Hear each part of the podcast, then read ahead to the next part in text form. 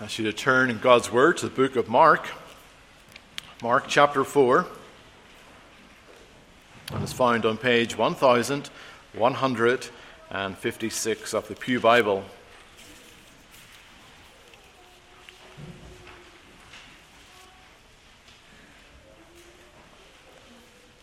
So, Mark chapter 4, we're going to read verses 21 to 34. Listen, this is God's Word.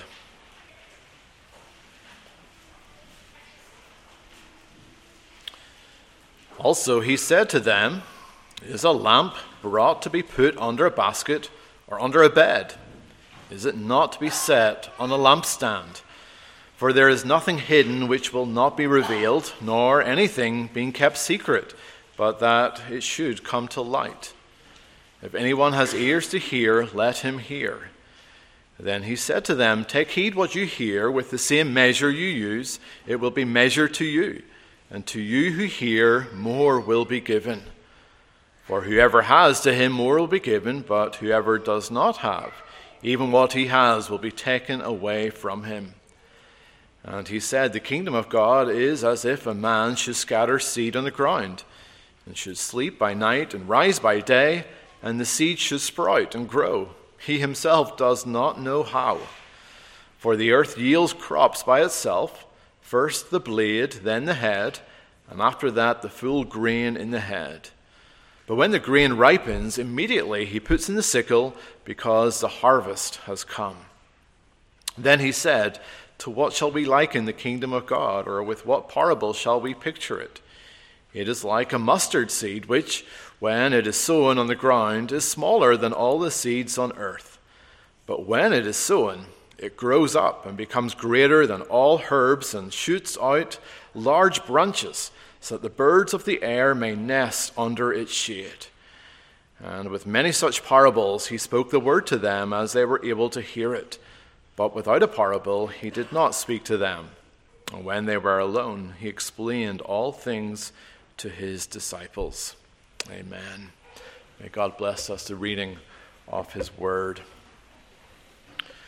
Well, earlier this week, President Zelensky of Ukraine spoke to the Irish Parliament, and he was describing the brutality of the Russian invasion, and he was pleading on Ireland to show more leadership in the anti war coalition, to convince other EU partners to introduce even more rigid sanctions against Russia to stop the Russian war machine.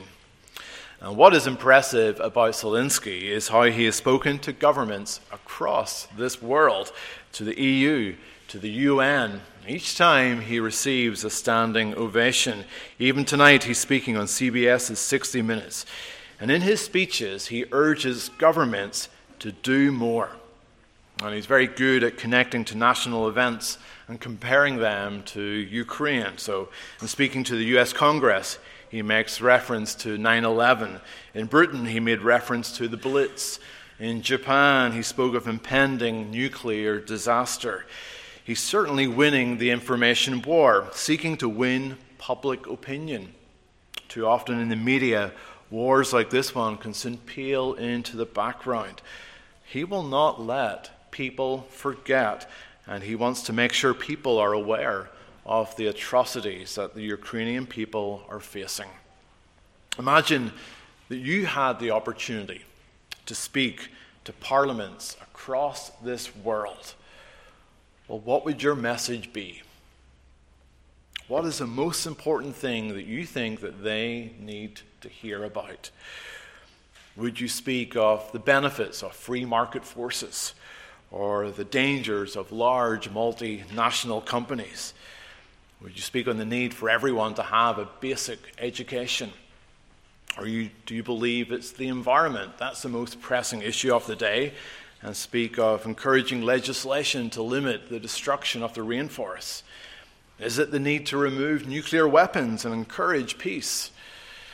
Or would you say that the most important thing that this world needs to hear is the message of Jesus Christ? How convinced are you that for God's kingdom to grow in this world, that you need to be speaking the gospel into people's lives? What we have here in our passage this morning is a description of Christ's kingdom and how it grows by the hearing of God's word. It is by the Christian speaking the gospel into people's lives. It's so simple. And yet, why is a kingdom so small? Why does it seem so irrelevant? Too often we question this method and we even give up on it and we look for other methods. And so I want you to notice you're not to grow discouraged. Christ's kingdom is growing and one day will be unveiled for all to see. Meantime, you are to faithfully sow the seed so that Christ opens deaf ears. So, firstly, let us consider you are to declare Christ, but not everyone will see him. Verses 21 to 23. So, in our passage, Jesus uses many parables in speaking to the crowd. And in this first parable, we read of Jesus using humor. When you light a lamp, do you put it under a basket? Do you put it under a bed? No, that would be foolishness, even dangerous. These are oil lamps. No, you put the lamp on a lampstand. That way, the light will shine into every corner of the room, enabling you to see more clearly. It's pretty basic. Well, Jesus describes himself as the light. And elsewhere, John chapter 8, verse 12, Jesus spoke to them, saying, I am the light of the world. He who follows me shall not walk in darkness, but have the light of life. And so Jesus Christ is the one you are to declare. Only in him is there life. As we've been singing in this psalm of the month, do not put your trust in princes, whoever that might be. It might be a politician, might be a spiritual leader, might even be a family member. No, your trust is to be in Christ alone. The children have been memorizing the beginning of John's Gospel, John 1. And John 1, verses 4 and 5, it says, In him was life, and the life was the light of man. The light shines in the darkness, and the darkness did not comprehend it. That's interesting. The light is shining, and the darkness did not comprehend it. In the morning, when we wake up, we don't normally switch on the main light in our room. It's too bright, it's disorientating. Instead, we switch on the smaller lights in the room that are not so bright. Well, in a sense, that is like Christ. He is the light, and yet many of us cannot make sense of him. Uh, many people find him disorientating, and there is a reason for that. There is a sense in which he is partially concealed, he is hidden. We're coming into summer, and so as a result, we need to be careful of UV light. This is hidden light that comes from the sun, and yet it does terrible damage to our skin. And those with Celtic genes among us, we need to be very careful about our skin being damaged. But in a sense, Jesus is a hidden light. He comes from obscure beginnings. He's not outwardly impressive. He's, his teaching, it can be cryptic. He speaks in parables. And the result is that there are those who see him, but they don't recognize him for who he is. But then there are others who do see him, who do know him. Jesus tells us that there is nothing hidden which will not be revealed. There's nothing kept secret that will not come to light. So, in the end, the truth will come out. And so, when, while Jesus is partially concealed now, later he will be revealed for all to see. And this will happen when he returns to this earth. Everyone will recognize him, he will be glorified. And the result will be every knee will bow to him. And so, as you sow the seed, do not be surprised by people not recognizing Jesus as the light. Well, secondly, consider how you hear. The more active the hearer, the more you will receive. Verses 24 and 25. Jesus uses a second metaphor, another parable. He describes a measuring device. So, whatever measuring device you use, it will be measured to you. Now, this was happening last night at the dessert auction. After the auction, as people were going around uh, asking for a slice of cake or pie, They didn't bring a small plate. No, they brought the largest plate to get the most dessert. Well, we do the same in our hearing of God's word. What measuring device do you use? If you're prepared to listen, you will hear a lot. But if you have no interest, you will hear nothing. McLeod says if you have that hunger, God will reveal more and more of his kingdom to you. If you don't have that hunger, the kingdom will remain an unsolved mystery. So, how attentive are you? Do you have ears that hear?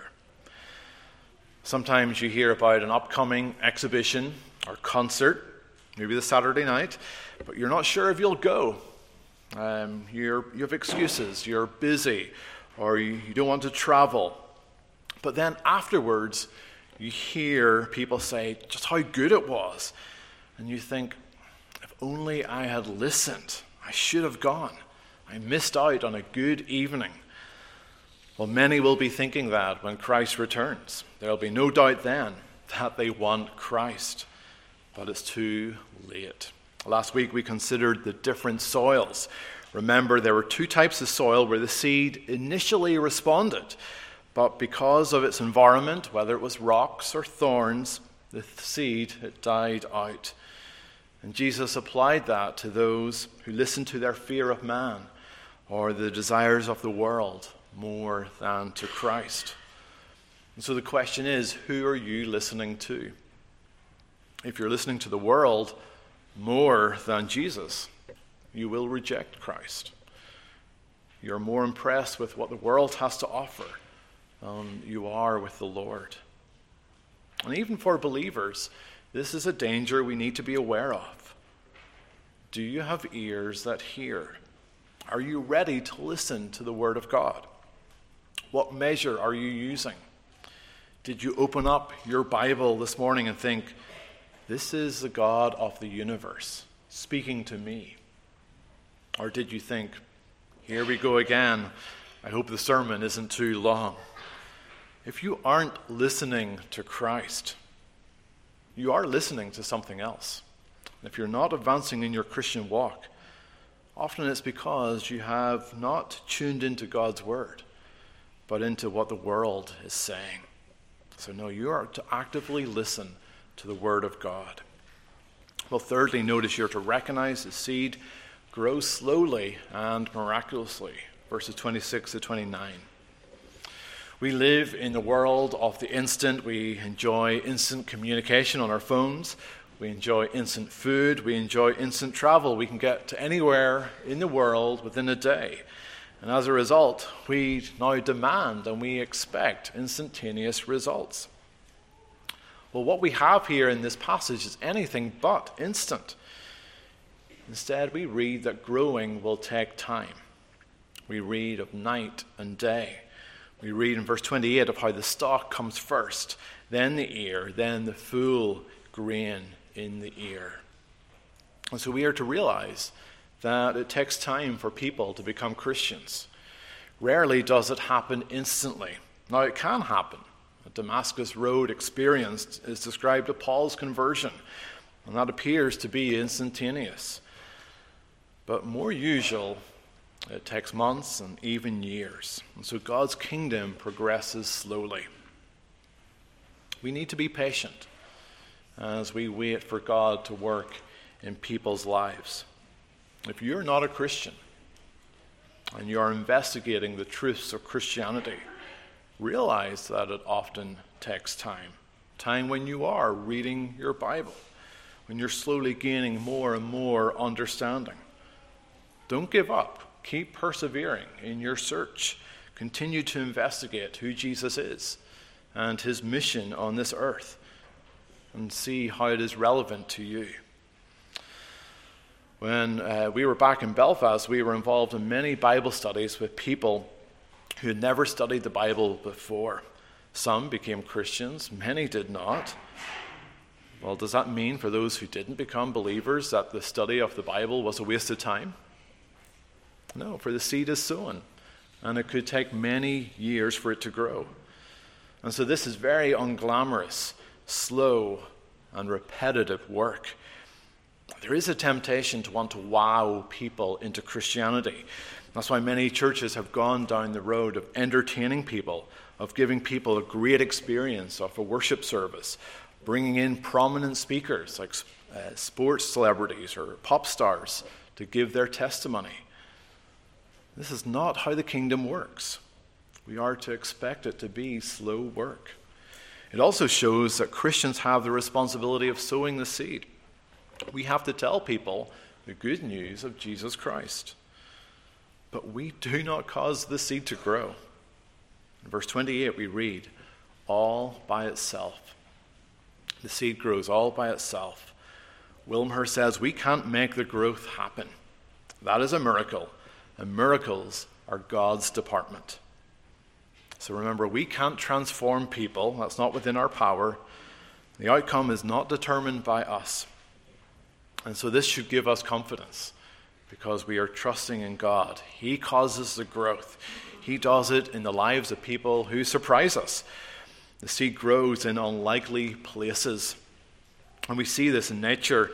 There is a plant in the UK, and it's probably here in the US as well. I haven't seen it, but it's called Buddleia. It's also known as butterfly bush, and that's because it's popular with butterflies.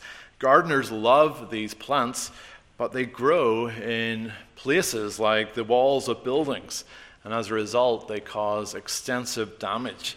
They're difficult to remove.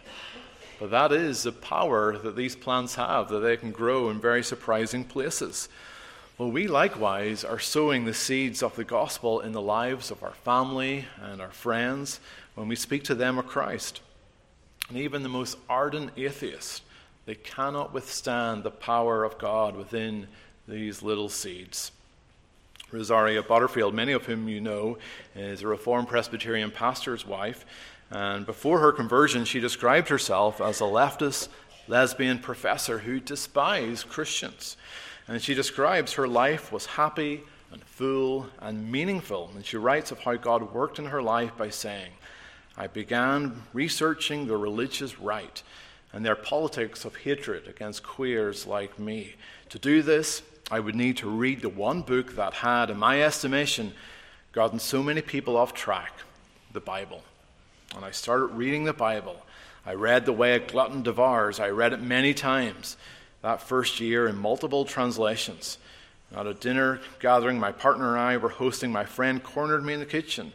This Bible reading is changing you, Rosaria. Do you recognize the power of God's Word? It's not down to us to change people. Instead, you are to be faithful in sowing the seed. And you are to share it with each other too. As Christians, you are to encourage one another in your faith. And we do that by reminding each other of the gospel, of the truth of the gospel that we rely on. We are to gently rebuke and challenge one another with God's word. We are to encourage each other by sharing how God has helped us this past week. And the outcome of this sharing, whether it's with believers or unbelievers, the outcome is determined by God.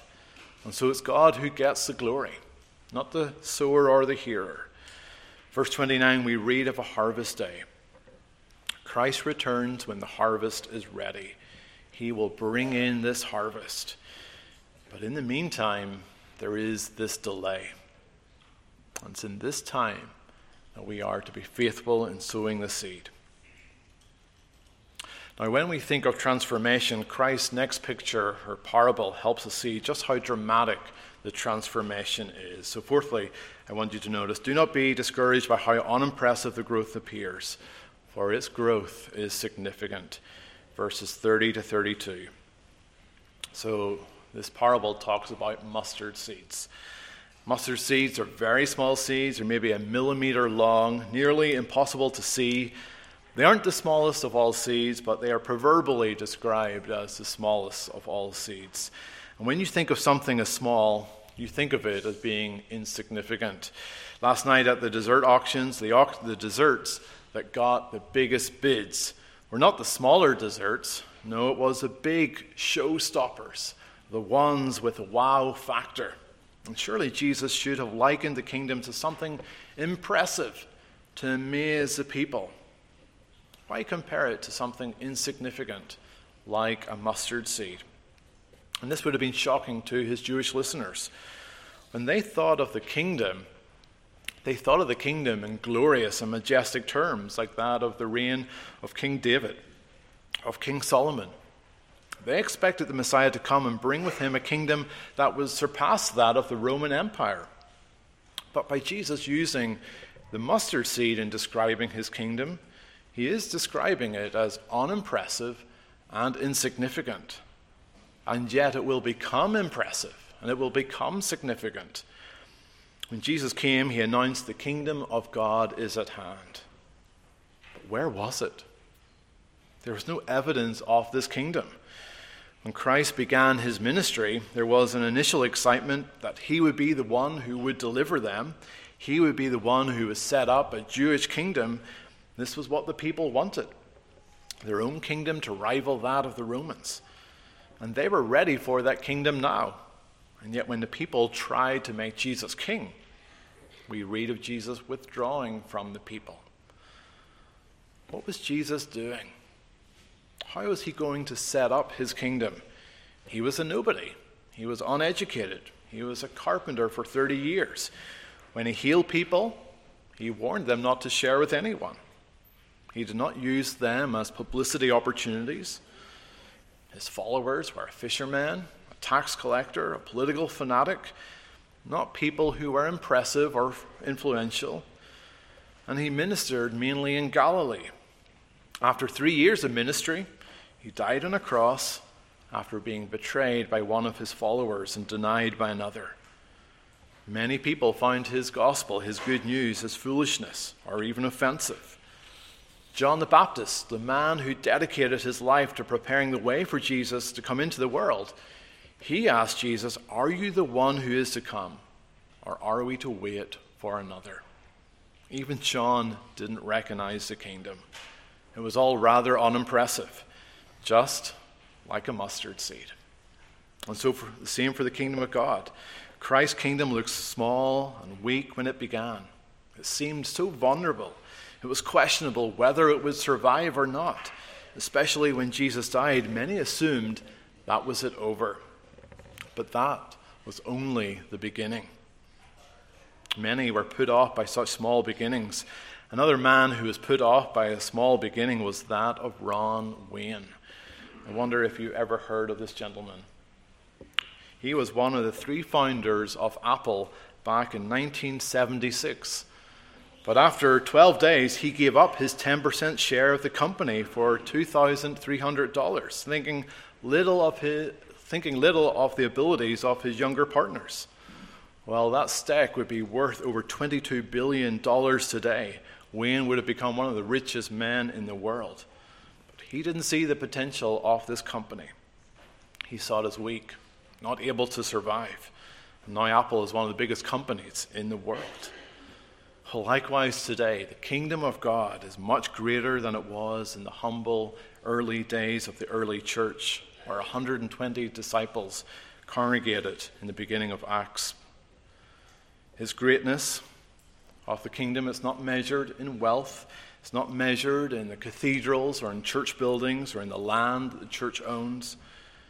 No, his greatness is measured in the number of people who belong to the king. So many it's impossible to count. And yet, the growth of the kingdom never makes the headlines of the daily newspapers. The kingdom of God goes past unnoticed. To the world, it continues to look unimpressive and small. And that's how God planned it. But his kingdom is growing. People are dedicating their lives to Christ, and he is ruling over their hearts. And it's seen very simply in a conversation with a friend about Jesus. It's seen in a Bible study. It's seen in a worship service or at a prayer meeting. It's not earth shattering events, but small and insignificant events. In Rosaria Butterfield's testimony, she speaks of how a pastor reached out to her. She writes of how she received a letter in response to an article that she had posted in a newspaper from the pastor of Syracuse Reformed Presbyterian Church, Pastor Ken Smith. And she writes it was a kind and inquiring letter Ken encouraged her to explore questions like How did you arrive at your interpretations? How do you know you're right? Do you believe in God? He didn't argue with her article, rather, he asked her to defend the presuppositions that undergirded her article. And Rosaria writes that she didn't know how to respond to it. She threw it away. And later, she retrieved it from the bin Uh, and responded to the dinner invitation that Ken and his wife offered. And then something unexpected happened. Ken and his wife became friends with Rosaria. They entered her world, they met her friends. They talked openly. They did not act as if such conversations were polluting to them. When they ate together, Ken's prayers impressed Rosaria in that they were intimate and vulnerable. He repented of his sin in front of her. He thanked God for all things. Ken's God was holy and firm, yet full of mercy. Something as small and as unimpressive as a letter with a dinner invitation and yet God used it significantly. This letter was driven by the gospel. And it's a challenge for us, no matter how small our gospel endeavors are, whether it's a prayer, whether it's a letter, whether it's a friendship. God can use that significantly. So we read of this mustard seed and of it growing into such a tree that it was big enough for birds to build their nest in it. The mustard seed tree can grow to 12 feet high. The kingdom begins insignificantly, but there is significant growth, so that many people find their home in it. Wilmshurst says it's likely that these birds represent people from all the nations of the earth who will be drawn into the kingdom of God. So the kingdom is growing across this world and in people's lives. And so we should find this truth encouraging. Often it seems the opposite. Especially in the West, the church looks like it's declining. But Christ Church is growing across this world in the unlikeliest of places, in the Muslim world or in communist China. One day, Christ's kingdom will be fully revealed. It's been described like a building under renovation. The scaffolding is up, the netting is up.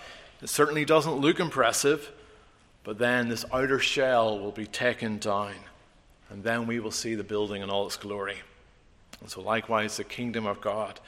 And we see a picture of the completed kingdom in Revelation 7, verse 9. After this I looked, and there before me was a great multitude that no one could count, from every nation and tribe and people and language, standing before the throne and in front of the Lamb. If you're not a Christian, well, you're not part of this kingdom. If Christ is not your king, well, then these parables are a warning to you. Christ's kingdom will be supreme. Don't be put off by its ordinary beginnings. For as we have seen, the kingdom of God is significant, it covers the whole earth. So put your trust in Christ. Join this kingdom by making Christ your king. You are privileged to have the seed of the gospel sown in your life. Well, finally, let's notice faithfully sow the seed. So Christ opens deaf ears, verses 33 and 34. Mark concludes this section by describing Jesus' teaching method of speaking in parables, but it's to the disciples that he explains all things. Yes, you're called to sow, but it is Christ that causes the growth. He is the one who makes the disciples, He is the one who transforms. And so you are called to be faithful in telling of the gospel. Telling others of the gospel is not glamorous work, it's hard, slow work. It's like a farmer sowing seeds. So I want you to consider this week who will you speak the gospel into whose lives will you speak the gospel to? Is it your grandchildren? Is it your work colleagues? Is it the other players in your baseball team? Is it your neighbors?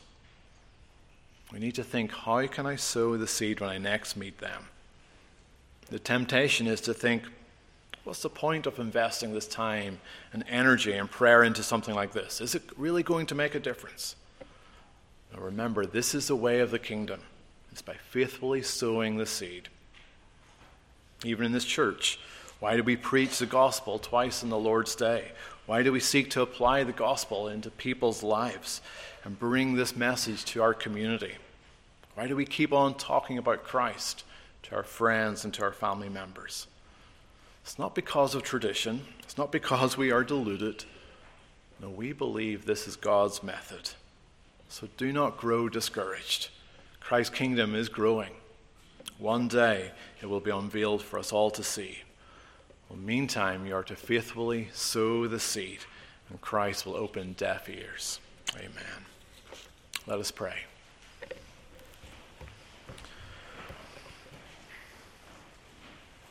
Our Heavenly Father, we thank you that your kingdom is growing across this world. In some of the most unlikeliest of places, we see your work of transformation.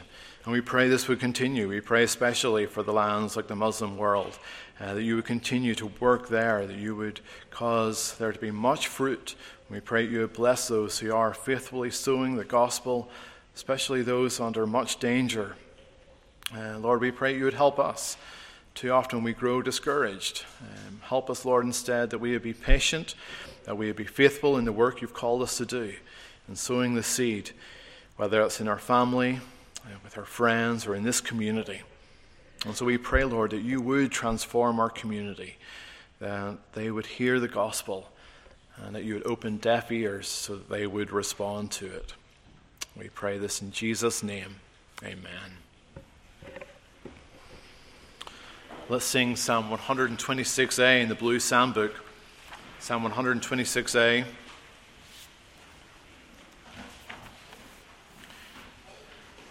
And in this psalm, we read of the work of evangelism. We go out with the seed of God's word, and lo, we go out with this powerful word. We also read that we go out in tears. It's not easy work, it will be difficult, and so we need to be patient. We need to wait upon God. But there is a promise that God will use our efforts to bring in his harvest. And so as we sing this psalm, pray that God will bring fruit from the seed that we sow into the lives of our children and our friends and our neighbors.